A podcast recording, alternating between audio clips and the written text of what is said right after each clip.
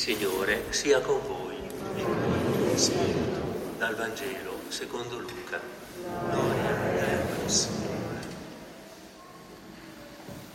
In quel tempo, mentre alcuni parlavano del Tempio che era ornato di belle pietre e di doni votivi, Gesù disse, verranno giorni nei quali di quello che vedete non sarà lasciata pietra su pietra che non sarà distrutta. Gli domandarono, Maestro, quando dunque accadranno queste cose e quale sarà il segno quando esse staranno per accadere? Rispose, badate di non lasciarvi ingannare. Molti infatti verranno nel mio nome dicendo sono io e il tempo è vicino. Non andate dietro a loro. Quando sentirete di guerre e di rivoluzioni, non vi terrorizzate perché prima devono avvenire queste cose, ma non è subito la fine. Poi diceva loro, si solleverà nazione contro nazione e regno contro regno, e vi saranno in, in diversi luoghi terremoti, carestie, carestie e pestilenze. Vi saranno anche fatti terrificanti e segni grandiosi nel cielo. Ma prima di tutto questo metteranno le mani su di voi e vi perseguiteranno, consegnandovi alle sinagoghe e alle prigioni, trascinandovi davanti a re e a governatori a causa del mio nome. Allora avrete occasione di dare testimonianza. Mettetevi dunque in mente di non preparare prima la vostra difesa. Io vi darò parola e sapienza così che tutti i vostri avversari non potranno resistere né controbattere. Sarete traditi perfino dai genitori, dai fratelli, dai parenti e dagli amici e uccideranno alcuni di voi. Sarete odiati da tutti a causa del mio nome, ma nemmeno un capello del vostro capo andrà perduto. Con la vostra perseveranza salverete la vostra vita. Parola del Signore. Gloria a te, Cristo.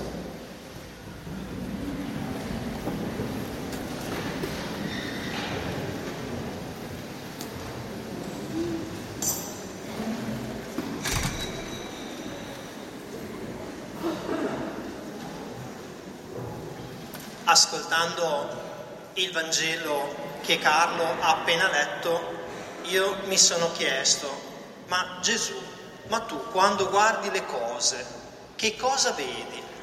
Perché all'inizio del Vangelo di oggi ci sono questi uomini che stanno guardando il Tempio, un Tempio che era il vanto del popolo di Israele, che aveva queste belle pietre, che era adornato riccamente e Gesù, mentre guarda questo, dice non fatevi ingannare, di tutto questo non resterà pietra su pietra. E allora io dico, ma Gesù, che cosa hai voluto dire? Perché dici questa cosa? E dopo Gesù comincia a, a fare questo, questo racconto, questo discorso, dove mette in fila una serie di cose catastrofiche che succederanno.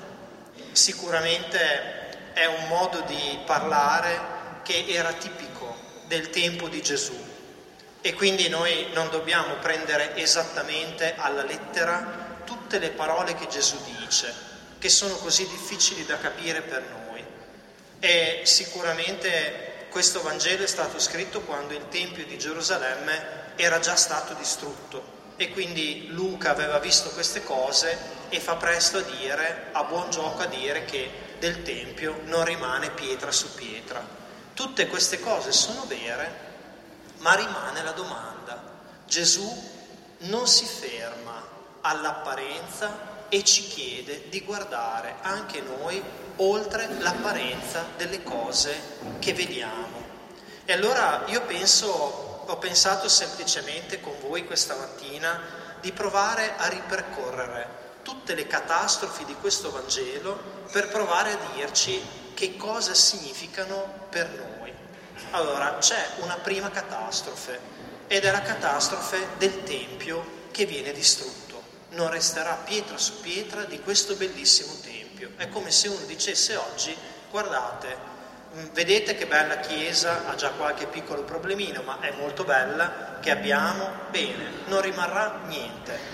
La chiesa per noi è il modo con cui noi incontriamo il Signore e dire che la Chiesa cascherà, che non rimarrà niente, significa dire che il rapporto con Dio nella nostra vita a un certo punto andrà in crisi.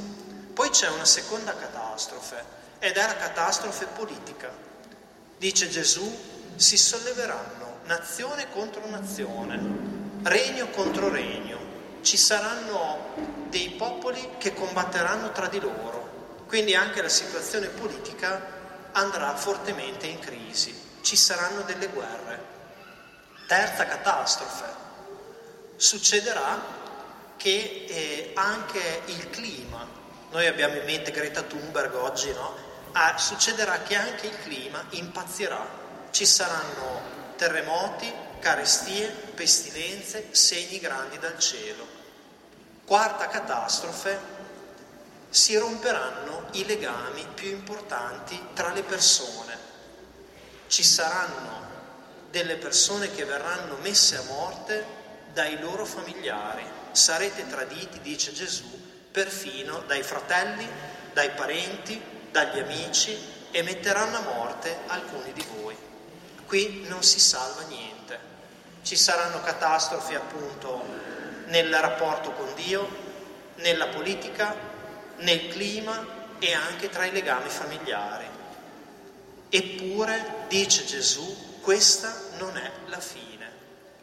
Non dovete farvi terrorizzare perché questa non è la fine. Io penso che il Vangelo di oggi noi in fondo lo capiamo, perché è un Vangelo che racconta della nostra vita del mondo, ma anche della nostra vita personale. Quando ci sono dei cambiamenti, succedono sempre un po' di catastrofi e noi sappiamo che, ad esempio, nel nostro rapporto con Dio non c'è bisogno che caschi la Chiesa perché a volte il nostro rapporto con Dio vada in crisi. E penso che sia una cosa che soprattutto noi adulti sperimentiamo e abbiamo sperimentato. Si va in crisi. A un certo punto c'è un modo di incontrare Dio che non va più bene e ci sembra che sia la fine di tutto. Sul, sulla politica non ne parliamo perché sappiamo benissimo, quante, anzi non sappiamo quante guerre ci siano ancora oggi nel mondo. Tante volte non le vediamo. Per quello che riguarda il clima, anche questo se ne parla tanto oggi, io penso, a me questo Vangelo, dopo il terremoto del 2012, ha sempre fatto pensare molto di più.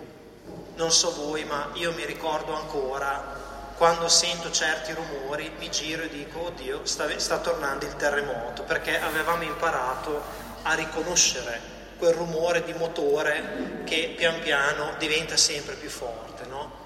E la stessa roba succede anche in famiglia o tra i nostri legami. Quando ci sono dei cambiamenti di vita si va in crisi e Gesù ci dice guardate che questo appartiene alla storia, cioè è una cosa che non è la fine del mondo, magari è la fine di un mondo, di quello che conoscevamo, ma non è la fine del mondo. È importante non farsi ingannare e continua ancora e dice, guardate, se voi avete perseveranza, se voi siete capaci di rimanere stabili davanti a tutte queste cose, troverete una risposta. Gesù dice alla fine, neppure un capello del vostro capo andrà perduto. Cioè c'è una speranza, c'è qualcosa a cui noi possiamo attaccarci anche nei momenti più difficili, anche nei momenti in cui tante cose della nostra vita crollano oppure cambiano. C'è questa speranza. E allora io penso che il Vangelo di oggi ci lanci due domande. La prima è appunto se noi ci rendiamo conto che nella nostra vita tante cose che noi vediamo, che diamo per scontate, che pensiamo che siano il nostro presente e andrà sempre così, tante cose in realtà sono destinate a cambiare, a venire meno e, e non possiamo fermarci ad avere uno sguardo semplicemente superficiale. Ecco, io mi chiedo se questa cosa noi ce l'abbiamo presente perché altrimenti rischiamo veramente di crollare. E poi la seconda domanda è che cos'è che ci tiene in vita nei momenti difficili, nei momenti in cui ci sembra un po' che tutto venga meno. A che cosa ci attacchiamo?